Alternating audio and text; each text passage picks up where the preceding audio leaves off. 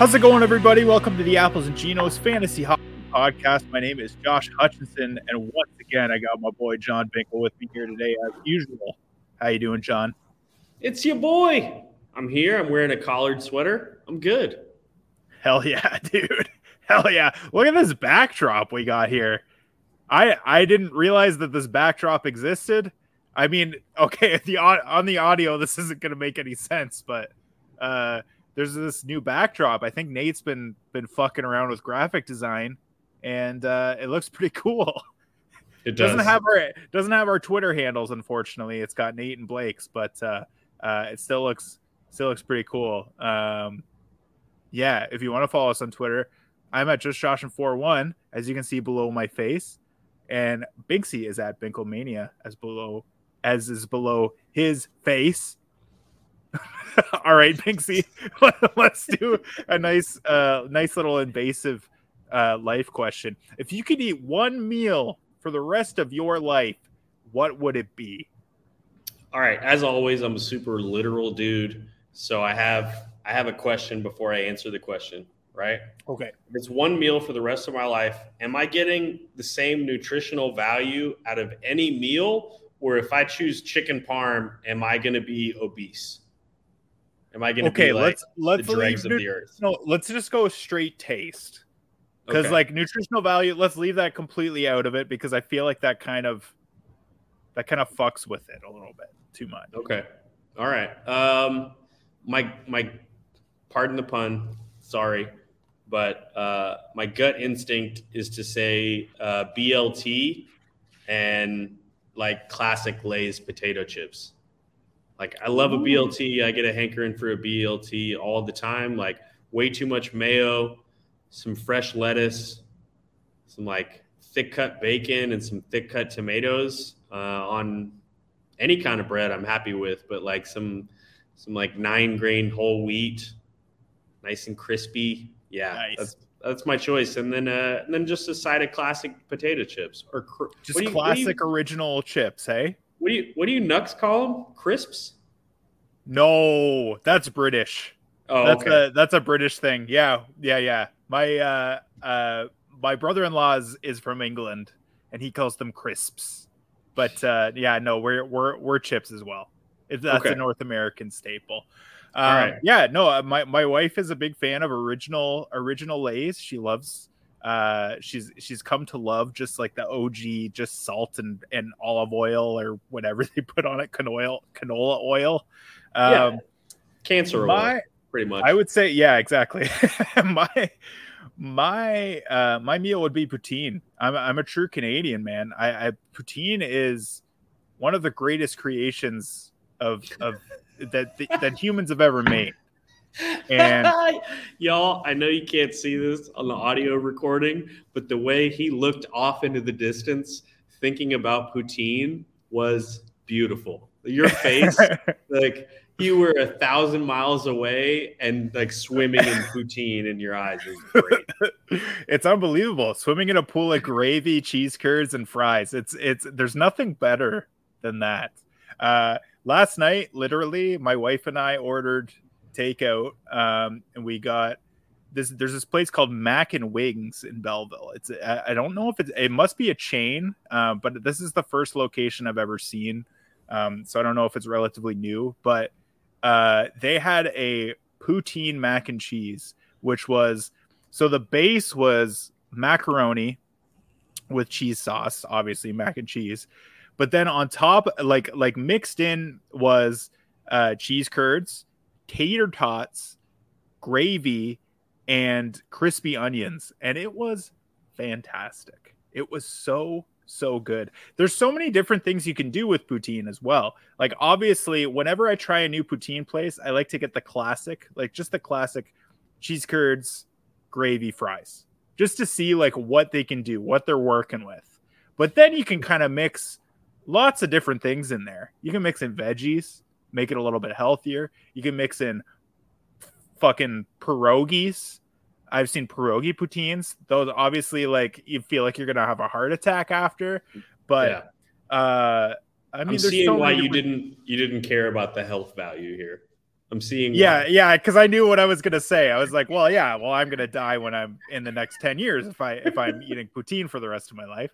So I don't think yeah, it would take a decade. I think it would be like four or five yeah, years. Maybe two two years. Yeah.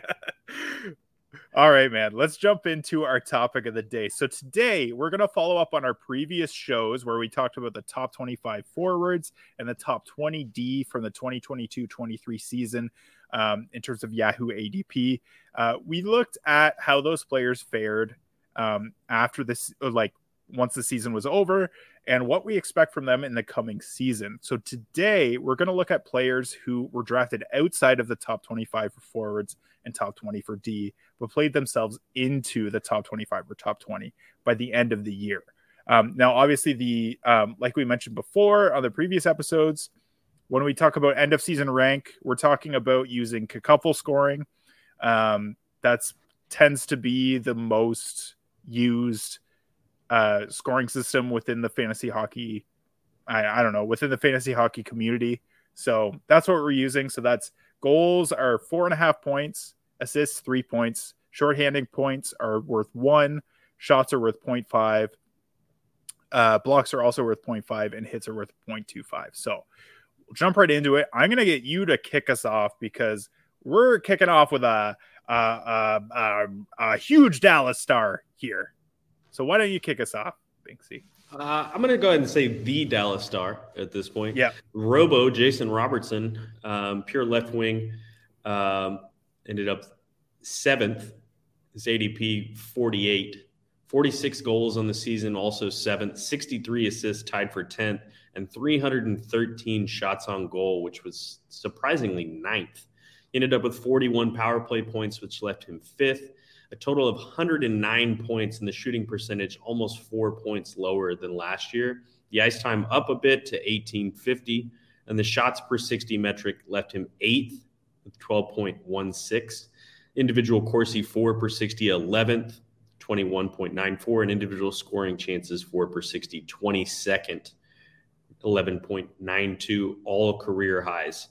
There was a stretch of the season that, or the early portion of the season, where he was so massively successful and the Stars were so massively successful offensively that I was at that point ready to say that he was a top eight draft pick. That tapered off a bit, uh, especially towards the tail end of the season and the early portion of the playoffs, where he was just not able to score. Like it became a thing in the playoffs that he was just not able to score. And when he finally broke the seal, he got back to being the the per 60 player that we expected. Nothing's changed in Dallas, with the exception to the addition of Duchene um, and and Domi heading out the door. So I very much expect the same thing. I think that there is a possibility that he goes to another level, but I don't expect it. I think that the player that he ended up being at 109 points is is exactly what we can expect from him again this season. I don't see any reason to believe that that things change production wise out of Hintz that change production wise out of Pavelski. So I think the system gets another year under their belt and Robertson maintains this level of success. I'm curious do you pick him in the top 10 or is it is it early second round for you? I think it's it's back half of the first round to early second round for me. So yeah, I'd say like the 10 to 14 range is reasonable for Jason Robertson. Um, I like him a lot. I like his underlyings. Like he was pretty unbelievable. I, I think it's uh I don't think it's uh, like I, I think it's reasonable to expect him to get over 100 points again. For so for me, that's a that's a first round player. There's just so many people. The scoring is up in the league, so there's so many people that are right around there uh, for getting 100 points. Um, I think I still put I put him behind Matthew Tkachuk. I put him behind um, guys like Mikko Rantanen, um, but he's right there. So um, I think, yeah, like I think 10 is a pretty reasonable, I think right at 10 is, is a pretty nice number for him in terms of where I would draft him. So um, I don't know. I, haven't looked at projections yet. So we'll, we'll see. But I that's where I would expect to be drafting him is is is like late first round, early second round. Um, so the next guy we got here is Elias Pettersson. Uh, he is a center and left wings. Nice little dual eligible player there. Um, he ended up eighth in terms of Cupful rankings. Um, his ADP was 51.4. He had 39 goals, 63 assists. Uh, 63 assists was tied for 10th in the league. Nine shorthanded points, which was tied for first with his teammate JT Miller. 257 shots on goal, 89 blocks, which was second amongst forwards, and 25 power play points, which is actually tied for 51st, which is kind of surprising because Vancouver's power play was was pretty solid. Um, his IPP was 75%, which is the highest since his rookie season. Uh, shooting percentage is in line for, with his career av- averages, um, even though it was technically the lowest of his career. On ice shooting percentage is 14.05, which is super high. Uh, he had the highest time on ice of his career by two minutes, uh, which is 2033. Uh, shots per 60, 67th. Individual Corsi 4 per 60, 44th. Individual scoring chances 4 per 60, 83rd. Uh, but they were all career highs, and his scoring chances, individual scoring chances 4 per 60 were over 10. Um, so I really like Elias Pettersson. Uh, I'm not sure that I am ready to say that he's a first round player. Um, but he's certainly worth drafting higher than he was last year. I think he's probably a second round player, like maybe mid mid second round.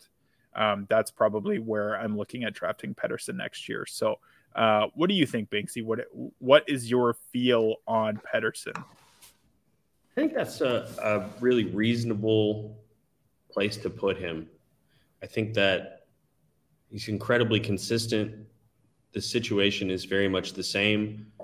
I'm more likely to draft JT Miller a few rounds later and expect very similar output, but the variability for Miller is a little bit scarier than with Pettersson, right? Pettersson's super, super consistent, and Miller kind of up and down emotionally, even though the the stats that come out have been pretty much the same while in Vancouver. So I'm not as excited about Pettersson. I'd be pretty wary of drafting him in the second round. I'd be pretty wary of drafting him in the third round, but you get a lot of success out of drafting Pettersson when other people are taking a left and you take a right, right? Or rather, they take a right wing and you take a left wing.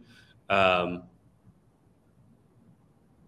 so consistent, though. So, so, so consistent as a player. And he is the star of the show for them, right? Like they made it a point to make him the guy. And the metrics are great. So they were all career highs last year, but the situation continued to defer to him to put him in a place for those career highs to come into action. So emotionally, I don't love it, but he is a very fantasy capable player and and I think it's still going to work out for you if you draft him at a place where I don't love to draft him. Yeah. Yeah, no, I think that's fair. Um, I think the dual eligibility helps a little bit there. Um, but I, I mean, we'll see how it shakes out. In terms of comparing to JT Miller, I think I'm a little higher on Miller just because of the peripheral upside. Um, he gets all those hits. Um, so I think I like Miller and it kind of offsets the um, the concern about offensive consistency. So for me, I still think I'm a little higher on Miller than I am on Pettersson, but Pettersson definitely I'm drafting him a little higher than I would have last year. Definitely. Jack Hughes is our next guy, center left wing as well. He ended up 10th um, at his end of season ranking. His ADP was 82.7, which is surprising to me. That's not where he was drafted in most of the leagues that I was in, but that it was his average Yahoo ADP. Uh, he was getting drafted more in the third and fourth round in, in leagues that I was in. He had 43 goals, which was eighth in the league, 56 assists, 336 shots on goal, which was fifth. Doesn't hit, doesn't block. Uh, he had 31 power play points, which was tied for 22nd. Uh, his shooting percentage was actually down from the previous year. Uh, it was 12.8%. Shots per 60 were sixth in the league, 12.95. Individual Corsi for per 60, 13th at 21.34. Individual scoring chances for per 60, ninth at 13.18. All career highs. And that's the thing is his underlying numbers going into the season. That's why people were drafting him so high is because he had these amazing underlyings. Um, and he had shown that stretch the year before when he was healthy that he was could potentially be dominant. That's why people had him so high on their list. Um, but he exceeded expectations and was unbelievable. He was a top 10 player in the league. Um, his time on ice also was up to 1957. Um, so, and I, I mean, I don't see any of that changing in New Jersey. He's the guy. He's their, he's their top guy. He's got Timo Meier on his wing. He's got Jesper Bratt. Um, they really shored up that top six, bringing in Tyler Toffoli. So really, even if there is some some mixing around with the lines, Jack Hughes is in a great situation to play with quality players and just keep doing what he's doing. He's the play driver, and things are just going to get better for him. So I liked Jack Hughes, probably early second round probably pretty similar position to Jason Robertson, actually. Like very similar. Like I would say late first round, early second round for Jack Hughes for me, even though there isn't a ton of peripheral upside there. What do you think, Binksy? The situation is absolutely phenomenal. It's it's weird to me that the daily faceoff has uh Hischier as the line one center, right? Um, yeah. I mean, Hughes is the franchise player. Like you know, we're talking about a captain and he's a really quality center, and the top six is phenomenal. But it's weird to me that they don't that they don't think that he's going to be line one when I don't even think it's a question for me that he is the line one player for them. Um, I don't I don't love that you're not getting any peripheral weight though, right? Like you're yep. getting absolutely none. So he is going to have to be like a world beater to finish higher than 10th. And with it being Jack Hughes, it wouldn't shock me if a lot of people were drafting him at the back end of the first round and you're having to really reach to get Jack Hughes on your team. So sure. there are some there's some scary parts to his value, but you know, we're talking about him coming into his age 22 season maybe. Um, yeah, be 22 this year.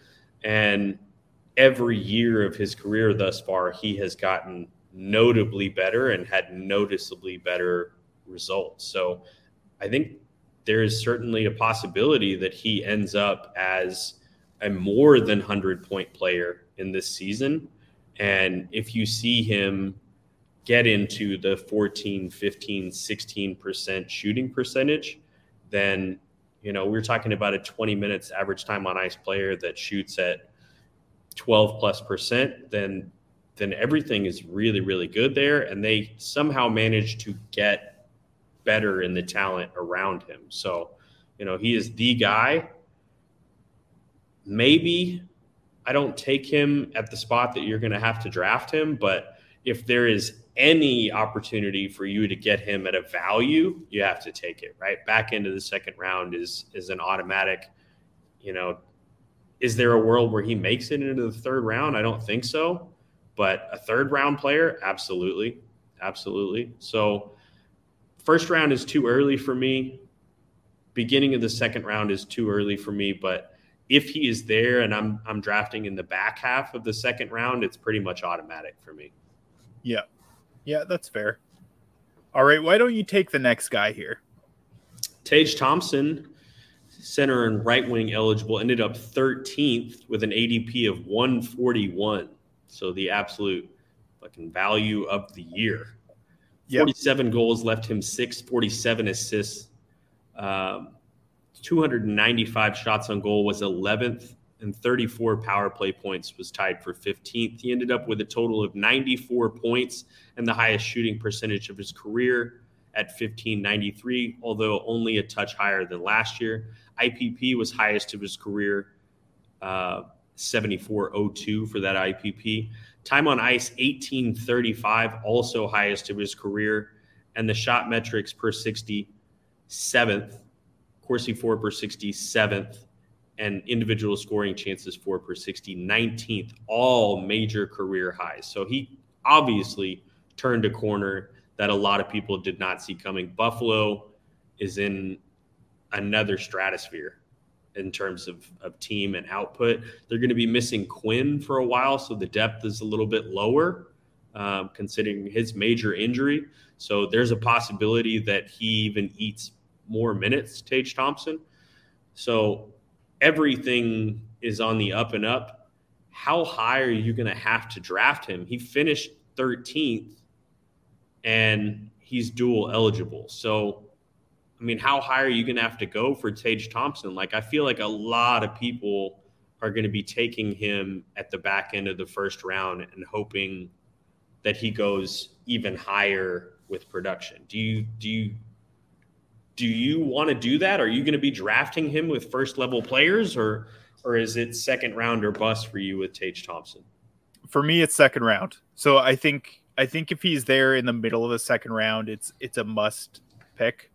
Um, yeah, I feel I, I have a feeling that he's going to be drafted right where he needs to be drafted. He just feels like one of those guys, um, where as as much as Buffalo is on the up and people are starting to notice, I still feel like he's not going to get as much respect as guys like Jack Hughes, guys like Jason Robertson, um, that really really stood out. Um, so I feel like I feel like Tage Thompson is probably going to be a second round guy, and that's probably where you're going to see him a lot of the time. So um, that's probably yeah. I, I mean, I hope that that's the case. I like Tage Thompson a lot. Uh, I wish I pulled the trigger on him more last year, um, but I did not. So, uh, but yeah, I, I, I, like second round for me is is where I'm liking to draft Tage Thompson for sure. Uh, our next guy is Brayden Point. So he is a center only. Uh, he ended up 14th uh, at end of season rank. His ADP was 108.5, so another big jump there. Not quite as much as Thompson, but quite a jump. Um, he had 51 goals, which was fifth, 44 assists, 235 shots on goal, and 30 power play points, which was tied for 25th. Um, 95 points, which was a career high for him. He had a very reasonable IPP, very normal for Brayden points. Uh, shooting percentage, highest of his career, 21.7. That is a crazy high shooting percentage for anyone. Uh, he's typically around 15 to 17 percent. Uh, he, he, did have the highest time on ice of his career at 1940. Shots per 60, 99th. Individual Corsi 4 per 60, 134 first. And but individual scoring chances 4 per 60, 14th. So he gets great opportunities, even though he's not a high volume shooter. He's right in the thick of things. So that's pretty interesting. I do think that there's going to be some negative regression in terms of his shooting percentage because 21.7, that's just not going to happen every year. So I don't think he's a perennial 50 goal guy, uh, but he's still a player that's worth taking, obviously higher than 108. Um, I think probably more like a fourth and fifth round guy, uh, especially because he's center only. Um, so that's a guy that I think you can pretty much expect to get 85 points if he stays healthy. This is another thing is that a lot of people shied away from Brayden Point because he's had injury troubles in the past, similar to mm-hmm. Kucherov. Mm-hmm. Um, yeah. He was a guy that I was super high on, a guy that I'm proud to have drafted in numerous leagues. Like I was all in on Brayden Point for value because um, I felt like he was being drafted way lower than he than he should have been. Um, so he's a guy that I got in a lot of leagues, and and it really was huge for me. So um, I like Brayden Point, but not at 14th. Like he's he's a little bit. I think there's going to be negative regression, but still like him a lot. Those individual scoring changes four per 60. That's pretty crazy considering uh, his low shot and shot attempt uh, volume. What do you think, man? Well, I mean, you're talking about low shot volume in reference to the rest of the league, right? Like 235 sure. shots on goal is not not anything really to write home about. However, that is a career high for him. right? So yep. you're talking about a career high in total shots attempted and in shots on goal and in goals and shooting percentage. So the regression doesn't scare me as much as it probably should, right? It's looking over his career when he takes an an upper spectrum amount of shots, his shooting percentage also goes up. His goals also go up. Those things seem to fall in line. So I'm not so much concerned that his his output isn't repeatable as much as it is is he going to continue that, right? Like injury concerns pushed him down last year and you know, him being a smaller stature guy with an injury list like that's laundry list long, like that part concerns me in the same way, but can he get the shot output and get the the conversion out of those shots doesn't scare me as much. Like we're talking about an 18% average shooter over his career and 21 is not too significant of a jump considering that he is pretty repeatably an 18% guy, right? So what interests me most about these these metrics is that when he gets a huge bulk of shots, he is converting more and not less. So yep. I'm actually kind of bolstered by that. Like I believe that he is more of a gunner and when he gets to shoot repeatedly, when he gets into that mode, then he becomes more of a scorer and less less of a facilitator on an all-star laden team, right? So I I actually believe more than I did last year and I'm I'm willing to draft him come fourth round. Like the center pushes it down a bit. If he were like dual eligible, it would it would be maybe third round level for me, but but fourth and fifth round, even at center, that feels very, very good for me at Brayden And any point after that seems like phenomenal value. Quietest 50 goal season that I can remember, honestly. I don't yes. think I don't think anyone was really paying attention to that. All right, why don't you take the next guy here, Binksy? Next one on the list is Timmy Stu, dual wing eligible at center and left wing. Ended up on the season 16th. His ADP was 90 he ended up with 39 goals and 51 assists on 228 shots on goal. He had 114 hits and 28 power play points, which left him 36th. His 90 points total was a career high and an IPP of 73%. The shooting percentage 17 11, 12.4, and 10.8 the previous two years. His time on ice was way up at 21.15. your question here is with Norris returning, does that affect that and how much? Mm-hmm. His shot metrics per 60, 128th. Corsi 4 left him 85th, and individual scoring chances for 86th. All of those were career highs, but not especially impressive in terms of reference to the rest of the league. Might be some negative regression due to a high score, shooting percentage and potential decrease in time on ice we've talked about this recently more in reference to to Josh Norris. I have real concerns about Norris's ability to come back and get that I was injured, this is my spot kind of situation. Pretty serious injury, pretty important injury to a shooter like Norris. I feel like Stützle has really pretty easily cemented himself into that role, and they're going to let Norris be whatever he's going to be right? So can he repeat it? I, I really think that he can. I am a little bit concerned about the time on ice, jumping down a minute, maybe two minutes, right? Just based on more availability. But, um, you know, DeBrincat's going to get shipped, right? They're going to need somebody to shoot more.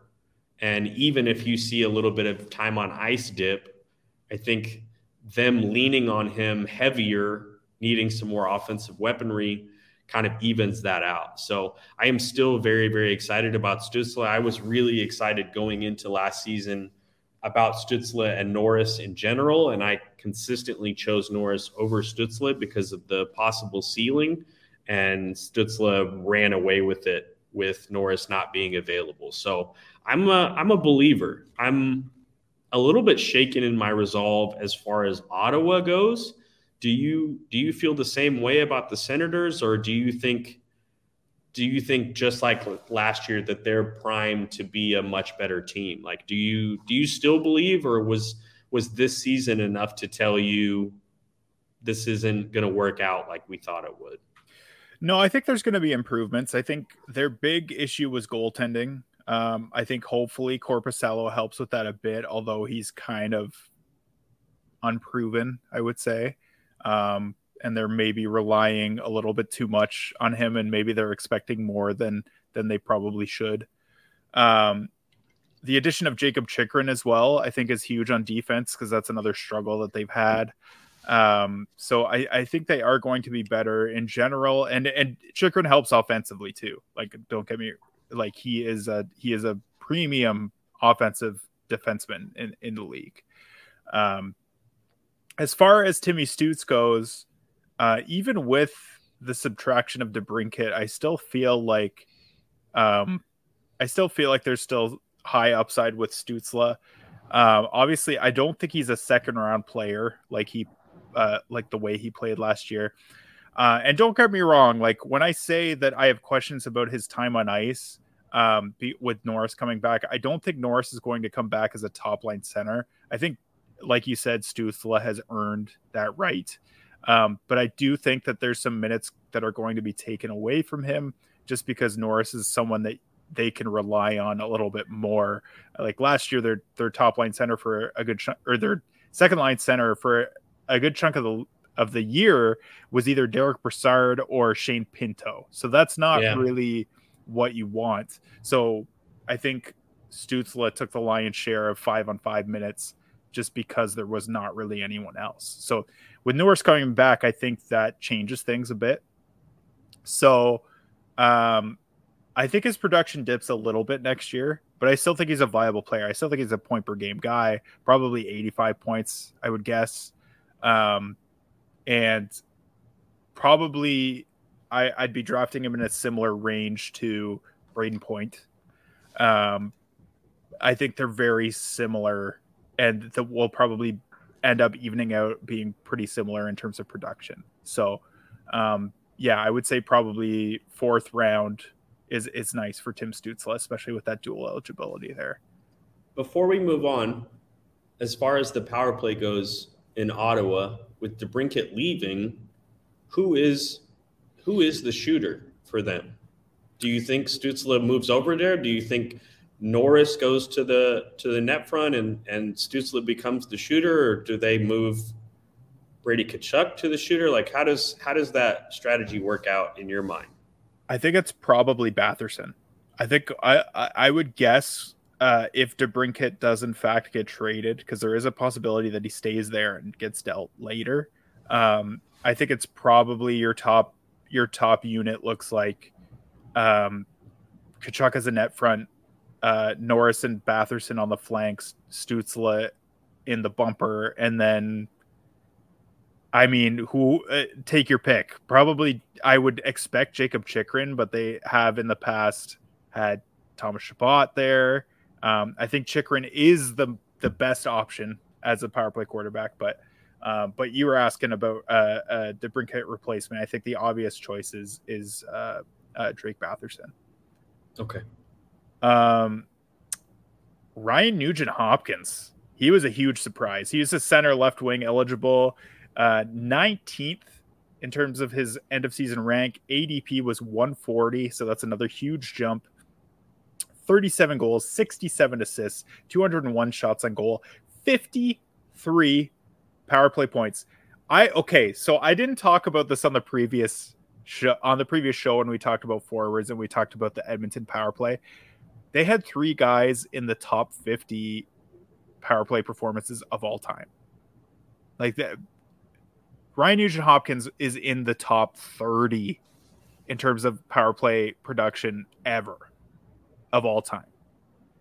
Connor McDavid, I believe, was fourth Leon Draisaitl, I think, was top 10. Uh, and then Ryan Nugent Hopkins is there. I think Nikita Kucherov also broke top 50 this year. but that's that's insane. That's crazy. Um, his IPP was fairly average for him. Shooting percentage extremely high, 18.41%. It's usually around 12%, so that's massive. On ice shooting percentage, 15.87%, which is the highest since they started tracking the stat. So that is that's that is insane. that's the craziest thing, the craziest stat. Rate stats all very typical. Shots per 60, 7.43. Individual Corsi 4 per 60, 12.12. Individual scoring chances 4 per 60, 8.76. Not really world beating numbers. This is a major flash in the pan. Worth noting, though, he's still playing on the Edmonton power play. So anything's possible. That is an unbelievable power play. He's still going to get points that way, but 100 point season, I just don't see that happening again. Like that was utterly insane for Ryan Nugent Hopkins. He's not that type of player. I frankly don't know where I'm going to be drafting Nugent Hopkins. I don't know. Um, I'm gonna have to see how projections kind of, uh, kind of work out for him and what what people are expecting from him. I'm gonna be looking at numerous sources. Um, what do you think, Binksy? What what is your feel on Nugent Hopkins? Because I think it's I think we're probably on the same page in that this is a flash in the pan for him. Yeah, I mean it how can it not be, right? Like not just a historic season, but a massive jump to a historic season. And, you know, the conversion on a shooting percentage, 1587, like that's in, insane, right? As a team, that's insane. And then for him to be an 18% shooter is like, how, how can you possibly expect to repeat that? So, I'm I'm feeling a lot of comparisons to Duchene, right? Where you're like, this can't continue. Obviously, this has to come back to the mean in one way or another. And much like Duchene last year, I feel like anything past an ADP of like 90 is really good value. That top six is is intensely good. He's going to be on the exact same line with Draisaitl and Kane, which is incredibly good value right there for him. So I like it. Obviously, his his ADP is going to jump considerably. Yes. And any anything past 90, I'm in. Are you going are you oh. going lower than that? Are you going Oh, my, oh my god, yeah. I I do think I do think I'm drafting him higher than he would have been last year. Like definitely in the top 100. I just don't know where, man. I, I'm I'm not hundred percent sure. I think seventies, eighties, maybe. Um, I don't know. I, I I'm gonna I'm gonna have to take a look. Like again, I haven't looked at a at a whole list. Uh, I haven't done my rankings yet. It's still too early. So, um, but again, he's not he's not a hundred hundred point player like he was last year. Definitely not. All right, why don't you take us through the next player on our list here? Oh, okay. Big Willie style, William Nylander, dual wing eligible, ended up 22nd on the season, which feels a bit low considering the season that he had. His ADP was 62, massive value there. 40 goals left him tied for 14th with 47 assists and 293 shots on goal, which was 13th in the league. He had 20, 28 power play points. He was tied for 36th in that column. His IPP was 67.44 and his shooting percentage 1365, both typical metrics for him. His highest time on ice at 1832 in his career. Um, I think we all expect that to continue. He has really solidified himself as a more important part of the Leafs than he was regarded going into last season. His shots per 60 metric left him 15th with 11.56. So past that 10, 10 uh, mark that you'd love to see. His individual scoring chances for per 60 was 20th at 2036, and individual scoring chances for per 60 was 12th at 12.83, all career highs. I think the most important question is does he come back to Toronto? Is that a, like a completely a given for you?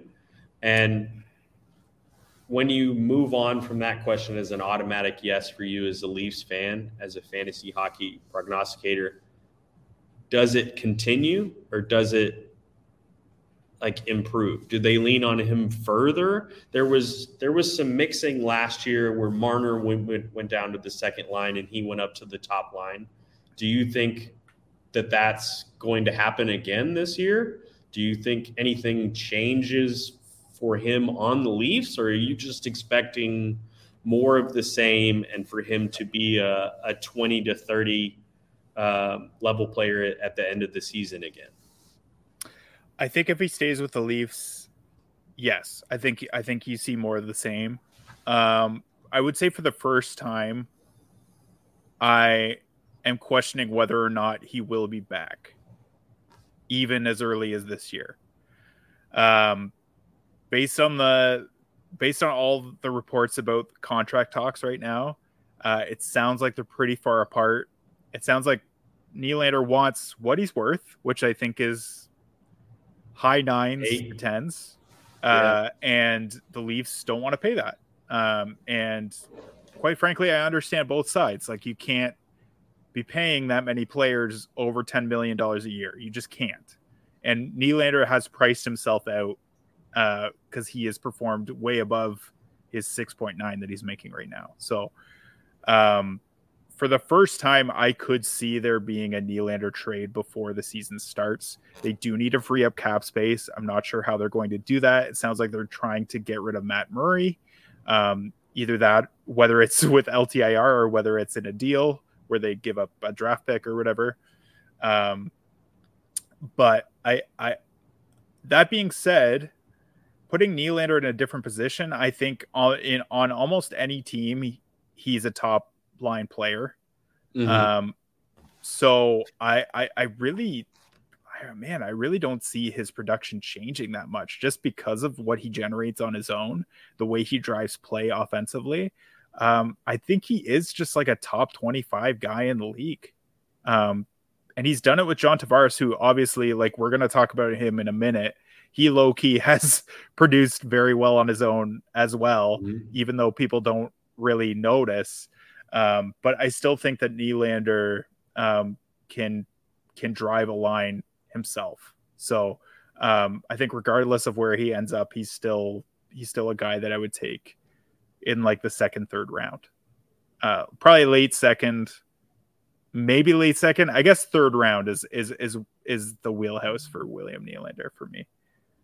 Um, so like I mentioned, the next guy is John Tavares. He got that dual eligible, uh, that dual eligibility just because of that short time playing with Ryan O'Reilly, where he played on the left wing for like five games. But uh, he's a center left wing, probably won't be going into next year. I imagine he's just a straight center. Uh, he ended up 24th uh, in terms of his rank. His ADP was 71.6. He had 36 goals, 44 assists, 277 shots on goal, which was 14th in the league, 112 hits, which is pretty high for a forward, and actually pretty high for John Tavares in general. Um, he's throwing his body around a bit, and 39 power play points, which was sixth in the league, which is pretty crazy because as we've mentioned before, Nylander and Matthews didn't have eye popping power play numbers. It was Ch- John Tavares and Mitch Marner really got the bulk of the power play points in Toronto.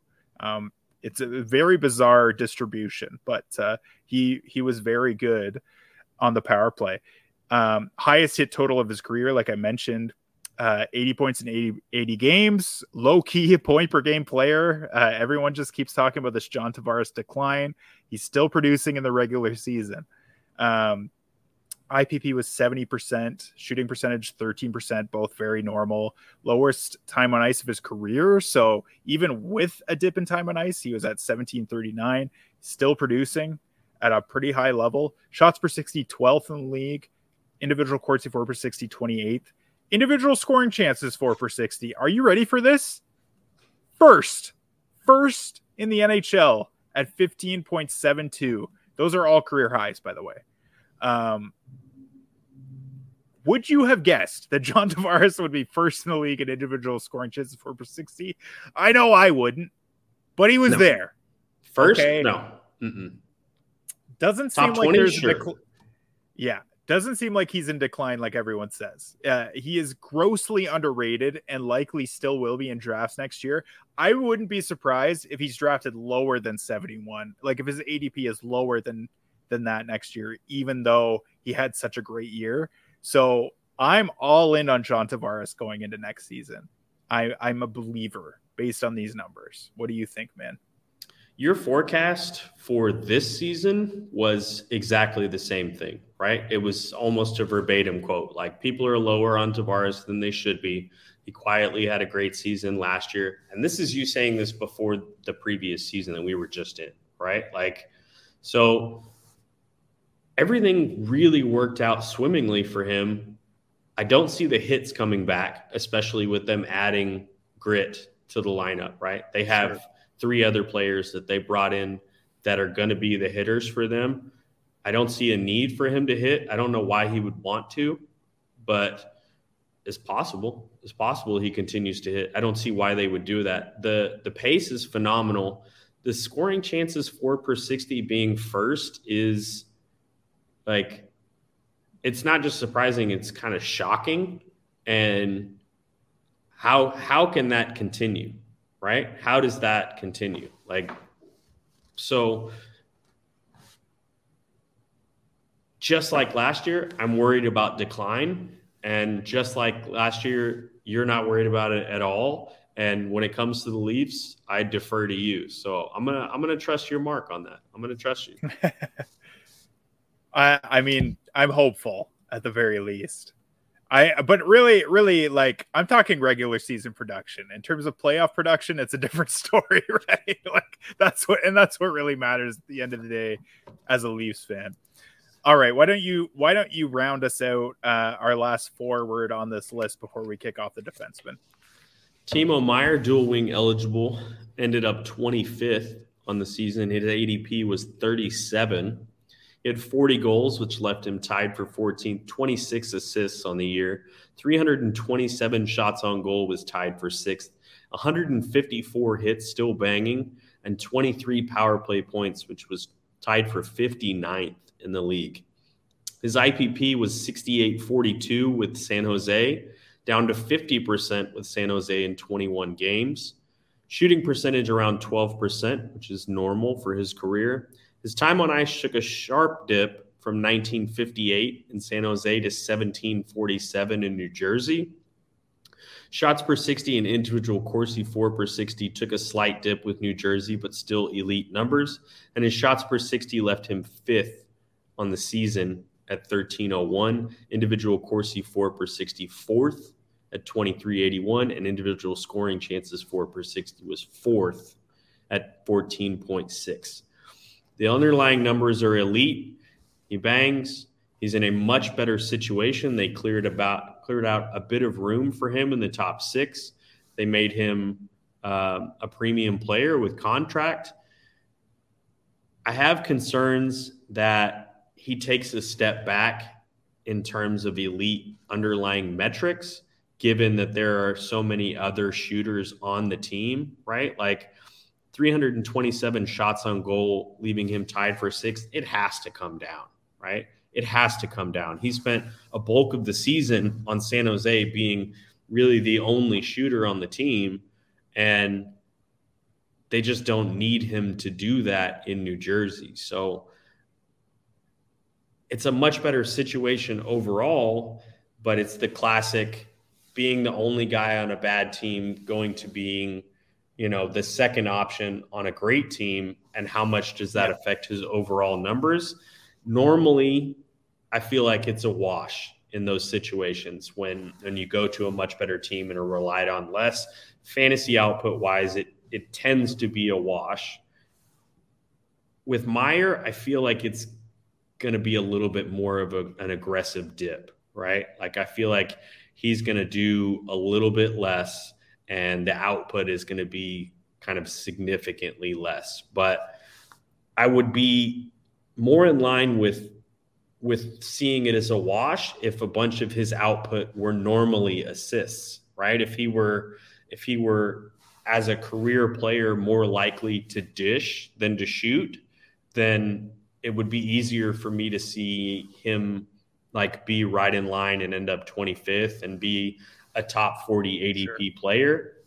But I, it doesn't feel that way to me going into New Jersey. Like I feel like you're going to still have to draft him around the 30 range and it's going to be less of an output this year. But that's that's really more gut feeling. Like we just didn't get to see enough of him in New Jersey to know and they're slightly different now than they were into that home stretch. So I have a lot of question marks on Meier. And last year, I was happy to draft him at that ADP, and this year, I'm I'm not so excited about it. Like it, it seems riskier than it was last year in San Jose.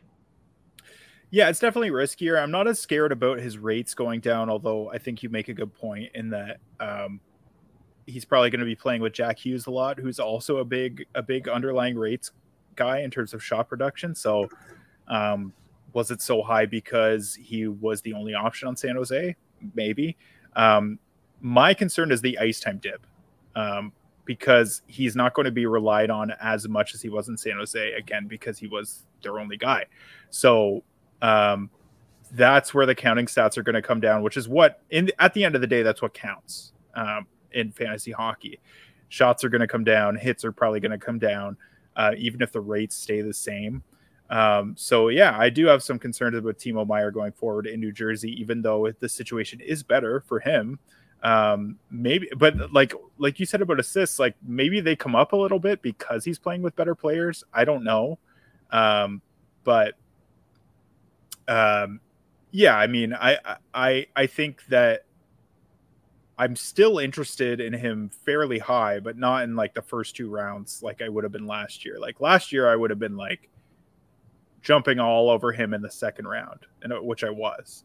Uh, it, it, especially in leagues that have some bangers weight, I was all over Timo Meier, But for me now, it's kind of more like a third, fourth round, and honestly, like he's more of a known commodity than he was in the past. Now that he's been in New Jersey, now that he's been in the playoffs, like people know about Timo Meier. He was the big uh, like trade deadline acquisition. So he's going to be harder to pick up at the proper value. Um, so I, I, don't know. We'll see. We'll see what happens there. But yeah, I, I, think there is going to be a pretty significant decline for him, although he's still going to be a, a, a very useful fantasy player. All right, let's talk about defensemen. So our first defenseman, this is the most obvious one. Uh, it's Erik Karlsson. His ADP was 133.5, but he ended up ranked first among D, 17th overall, which is pretty amazing for a defenseman. Uh, 25 goals was first among D, 76 assists, also first, 209 shots, 33 hits, 90 blocks, 27 power play points, which is tied for 10th among D, uh, 101 points, which is a career high. We haven't seen a 100 point defenseman in forever. I think Brian Leetch was the last one in the 90s. Brian Leetch, so yeah. that's that's unbelievable. Um, highest IPP of his career, 67.33, which is crazy um, considering uh, he was such a central player in Ottawa. Uh, highest shooting percentage of his career, 11.96, which is unbelievable for a defenseman, typically closer to seven. So there's definitely going to be some negative regression there. Uh, I don't think he's a 25 goal guy perennially. Uh, average time on ice, 25 36. That's his highest since he was in Ottawa. Kind of makes sense because he was now the lone power play quarterback in, in San Jose. Now that Brent Burns was gone, that freed him up. That freed Burns up uh, in Carolina. Uh, I think it was good for both of them to set to be separated. Um, so that uh, it kind of makes sense um, that his time on ice went up. Second highest individual scoring chances for per 60 of his career, 5.77. Um, his individual Corsi 4 per 60 highest since being in San Jose. Again, probably due to not playing with Brent Burns. Shots per 60, similar to other San Jose years, but still considerably less than in Ottawa. Um, yeah, so I, I, I mean, there's probably negative regression coming here, uh, but he's still an elite defenseman. He's still premium, probably top five in terms of fantasy value if he stays healthy. Um, the other thing is we don't know where he's going to go. It sounds like he's going to mm-hmm. get dealt. Um, yeah. I've heard rumors of Seattle, which would be very interesting. Uh, I've heard rumors of, I mean, there's there's a few different places. Apparently, Carolina's interested, which, like I said, little bit weird considering that would be getting him and Burns back together. But maybe with yeah. DeAngelo going back there, that kind of nixes the whole Erik Karlsson interest. Um, although that hasn't become official, I still haven't seen anything there. So so we don't know that that's necessarily going to happen. But uh, I don't know, man. What what's your take on Erik Karlsson here? I think I think it's all kind of moot until we figure out where he's going to play, right? Like there's obvious regression coming. It's there's almost zero. I mean, it's not it's not zero. It's non-zero, but there's almost zero chance that he continues on this pace. And there's a really good chance that he is not in San Jose. Um, the the narrative fan in me wants him to go back to Ottawa. Like I would really love yeah. to see it be a swap where they send DeBrincat and he comes in, and that would be a really cool situation. But it's so up in the air that I don't know how to feel about him fantasy drafting wise. Like it's it's absolutely a player that we will have to revisit once things are more clear as to where he's going to play. And after the season he had, kind of regardless of where he ends up, you're you're going to have to pay for him in your draft. And I don't I don't want to. I just don't want to. Like 76 assists on a bad team at nearly double shooting percentage for his career averages. Like none of this seems repeatable no matter where he goes. So um, I'll definitely be shying away from EK65 for sure. All right. Why don't you talk about our next guy here? Next one on the list, Brandon Montour, an ADP of 156. His rank among defensemen was fourth. He ended up 38th overall. Also, very impressive finish. Uh, 16 goals was tied for seventh, 57 assists was seventh, 242 shots on the season with 92 hits and 93 blocks. His 33 power play points was third and 73 points with career highs across the board. His previous high was 37 points. IPP and shooting percentage were very typical. By far, the highest time of ice of his career was 2407, up a full six minutes from last year. The individual rates near the highest of his career, but still reasonable. Those rates per 60 shots, ninth. Corsi for 12th, and individual scoring chances for was 10th. So phenomenal metrics there. Um, elite numbers seems like the real deal. Finally getting the ice time and the power play one time. You've got him earmarked as a top 10 defenseman next year. I'm surprised that you are not more scared given the glut of talent defensively for them in Florida. Like you you clearly just believe after one season. What what is telling you that that is a guaranteed continuation? I think what's telling me that is uh, they had him on PP1 the entire year, and they did not shy away from Brandon Montour. I, I think the opinion of Aaron Ekblad is starting to sour a little bit. Okay. Um, yeah. And because they have the same coach, because they had a playoff run where Montour also played fantastic, I think he's absolutely their PP1 guy, whether he plays with Ekblad or whether Ekblad gets pushed down. I think Montour is the guy on power play one. I think these minutes are reasonable. Um, I think the underlying numbers are great. I just think that he is the real deal, man. I, I, I I'm all in on Brandon Montour. I'm all in on him being a top 10 defenseman. Um, I think there's a couple other names that we're going to talk about who had big breakout years that I'm not stoked about, but Brandon Montour is not one of those guys. Like he is, he's the real deal for me. So before we move into those guys, quick question. He ended up fourth amongst defensemen and 38th overall. Are you drafting him as the fourth defenseman off the board? Is he a top 50 player draft wise for you? No, I don't think so. Even I, believing, I, I think I'd even I- believing you're not going that high. That's, I'd be scared high. to I'd be scared to go that high. I'd be scared to go that high. I think there's guys like uh, you're talking about the fourth best defenseman. Uh, I can think of guys. uh, Well, just off the top of my head, Cale Makar, I draft ahead of him. Uh, Roman Josi, obviously, Dougie Hamilton. Um, I mean Adam Fox. I think I'm pretty close to drafting higher than him, even though Montour had a better season. I think that's actually more of a conversation. Uh, I mean, certainly more than it was last year. Uh, but yeah, I, I that's a good question. I, I'll have to think about that. I, that's that's another thing I'll have to research a little bit more, and and we'll revisit that a little bit later. Um, but yeah, uh, Brandon Montour, I'm I, I'm big on him for sure. Uh, our next guy is Josh Morrissey. His ADP was 165. His rank was sixth amongst D, 51st overall. He had 16 goals, which was tied for seventh. 60 assists, tied for fourth. 170 sh- 172 shots, 89 hits, 119 blocks, 28 power play points, which is tied for eighth amongst D. 76 points, obviously a career high. Also, his previous high, a previous career high, exact same as Brandon Montour's, 37 points. So two massive bumps, almost the exact same production. Uh, Josh Morrissey's underlying numbers tell a very different story, though. His IPP was 18% above his previous career high at 58.02.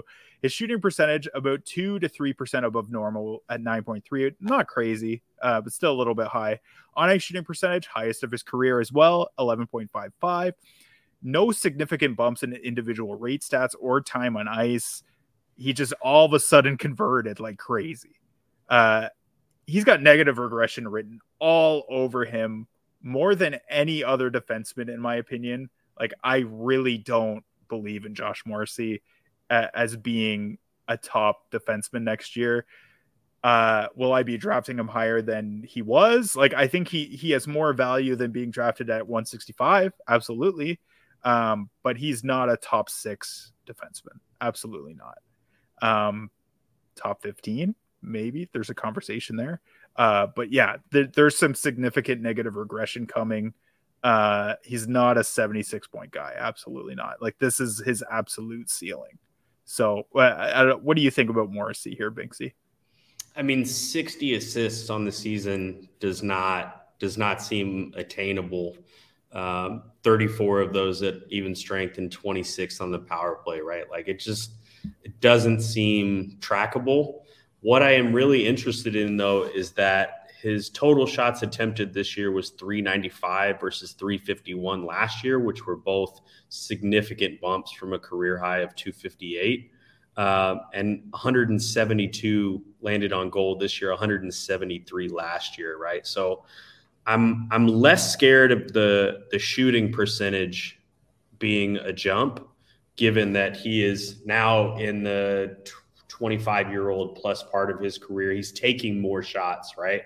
And he is converting on net at least at a better rate and scoring at a better rate. But what really scares me about his point production is the 60 assists part. Like I don't I don't see a world where he gets to 60 assists again. We're talking about a 25 maybe 30 assist player and you know 16 goals the the way he's shooting and, and the amount that he has begun to shoot seems very repeatable to me. It, it, wouldn't shock me at all to see him shoot at at an average, you know, eight percent across the league like defensemen do. But uh, the assist part just it just does not seem repeatable for me. So I think you're going to drop probably thirty, maybe forty points going into next season, and, this is absolutely a high water mark. I think a lot of what he's doing is repeatable, but the assist portion just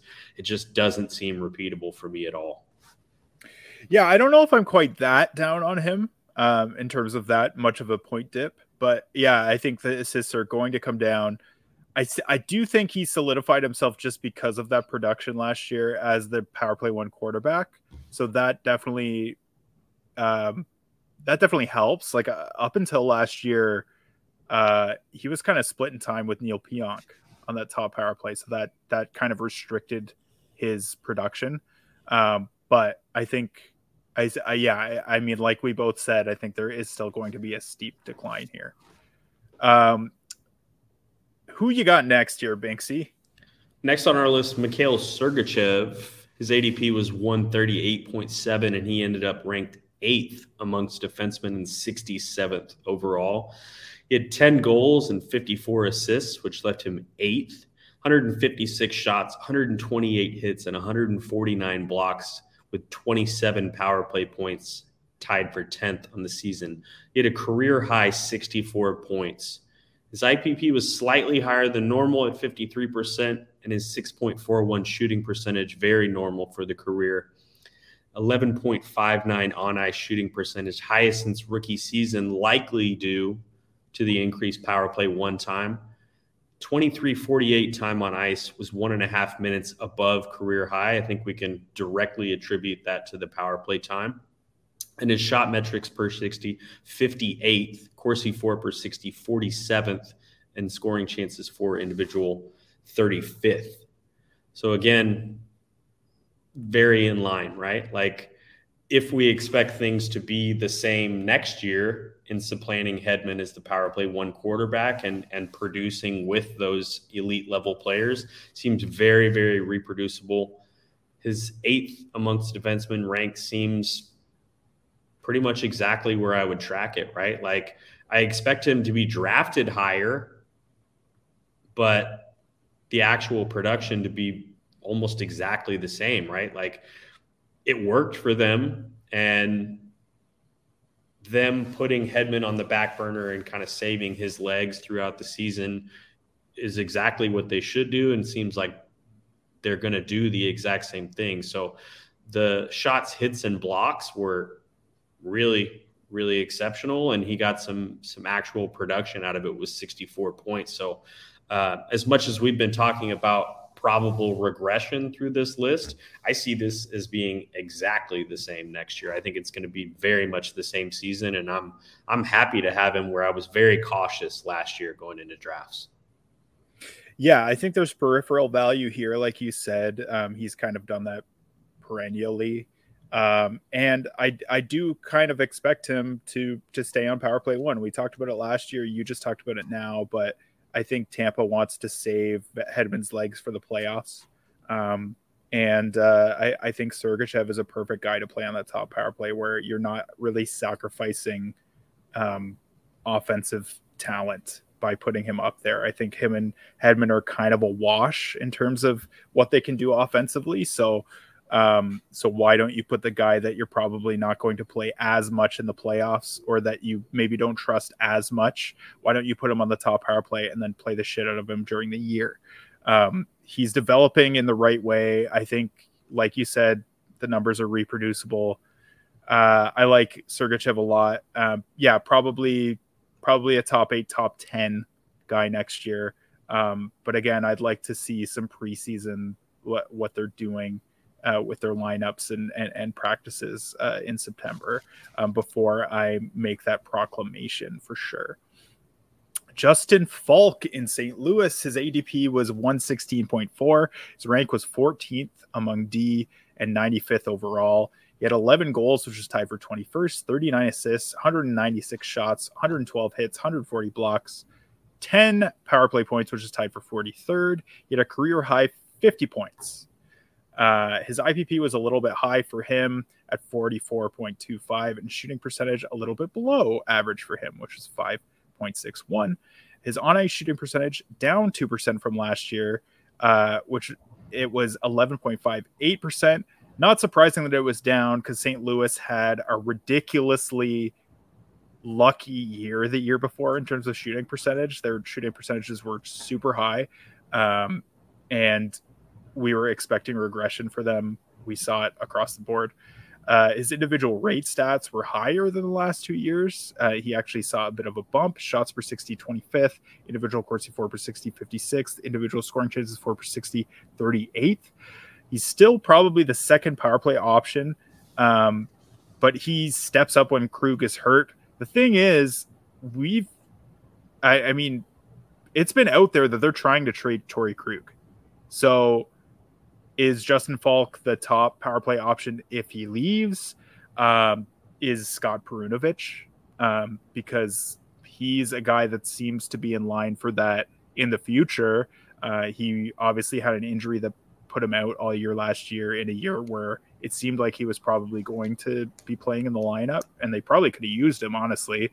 Um, we'll see. But in, until then, uh, Faulk is an interesting option. I think there's a range of of potential values for him uh, or projections, uh, but it's kind of hard to track at this point. What do you think, Binksy? What's your take on Justin Faulk? I am a huge believer in Scott Perunovich. Um, I do think that they'll trade Krug and, and kind of continue the tear down. But as much as they had an absolute just just trash can of a season last year, there is a lot of talent on that team, and it's pretty evenly spread out. So whether he gets onto power play one or not, he is going to be on the power play and he's going to get some burn, whether or not Krug is there, whether or not Perunovich comes back and flourishes. Um, I like Faulk a lot. And I think that you're going to get like excellent value out of him being your third or fourth defenseman on your team. If you're able to get Faulk behind some some upper level defenseman, then you're going to be very very happy with it.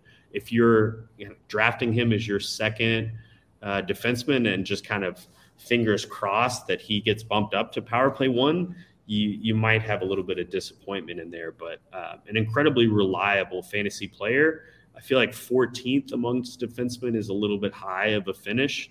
And regardless if things get better for him in St. Louis, I think that's that's a little bit high to hope for that again. Um, but an excellent depth player on your fantasy team for sure. Yeah, I definitely agree with that. Um, all right, why don't you take us home with our last defenseman on our list?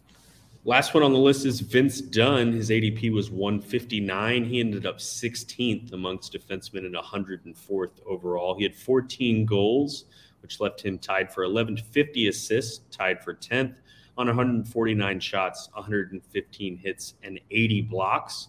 He had 15 power play points, which was tied for 28th. He had a career high 64 points on the season. His IPP was very typical at 45.71. His shooting percentage, although highest of his career at 933, he is on average a little bit lower than the average across the league at 6 to 7%. He had a huge jump in hits. His on ice shooting percentage, 1311, very, very, very high. 2340 was the highest of his career by three minutes, and his individual rate stats are actually the lowest of his career across that 74th in shots per 60, 63rd in individual Corsi four, and 61st in individual scoring chances for. The negative regression is incoming, his increase in ice time and power play time is great, but you're pretty concerned about shooting percentage and on ice shooting percentage in Seattle being insane on the year. So, from what I can tell, you think that the team situation and his success in that team situation is going to dip a little bit just based on it being incredibly high, but that he's still going to get all of the time on ice. He's still going to be in a prime position. So, I mean, I think a lot of us across the league were, were pretty shocked about Dunn's output for this year.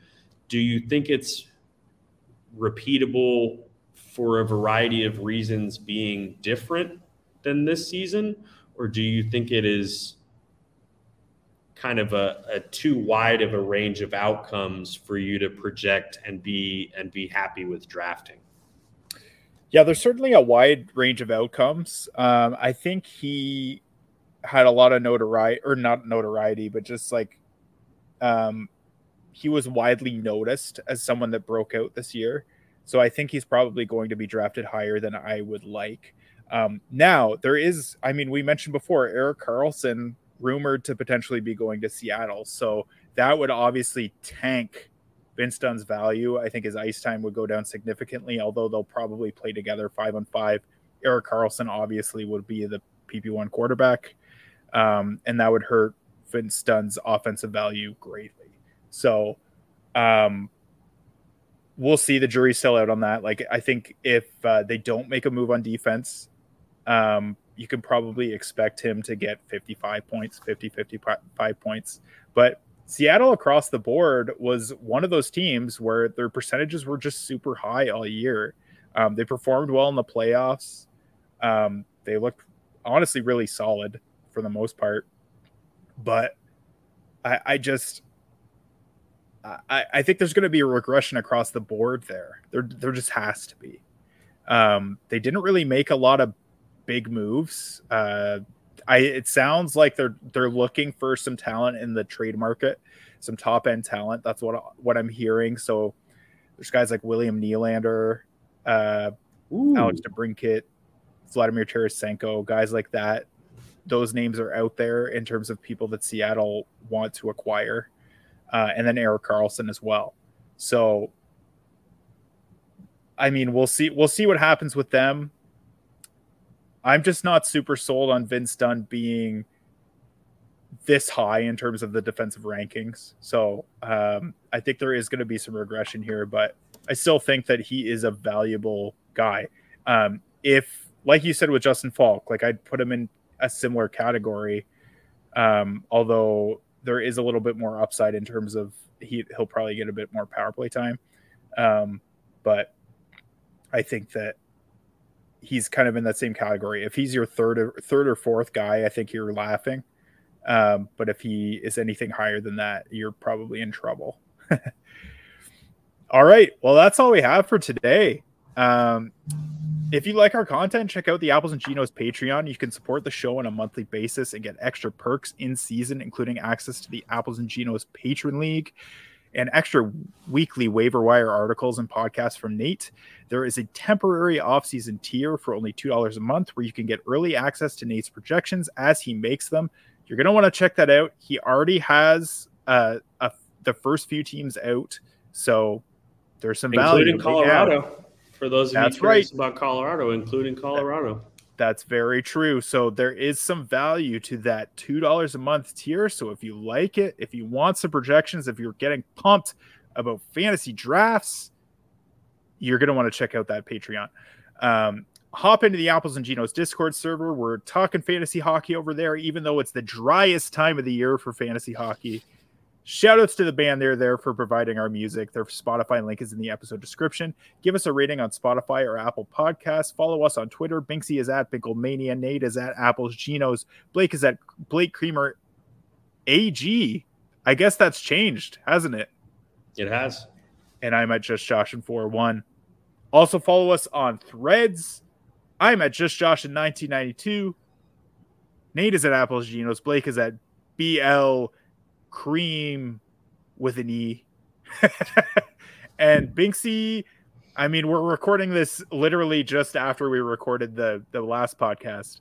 So uh Binksy still doesn't have it, but maybe by the time this one comes out, Binksy will have it. And I imagine me. be at Binklemania.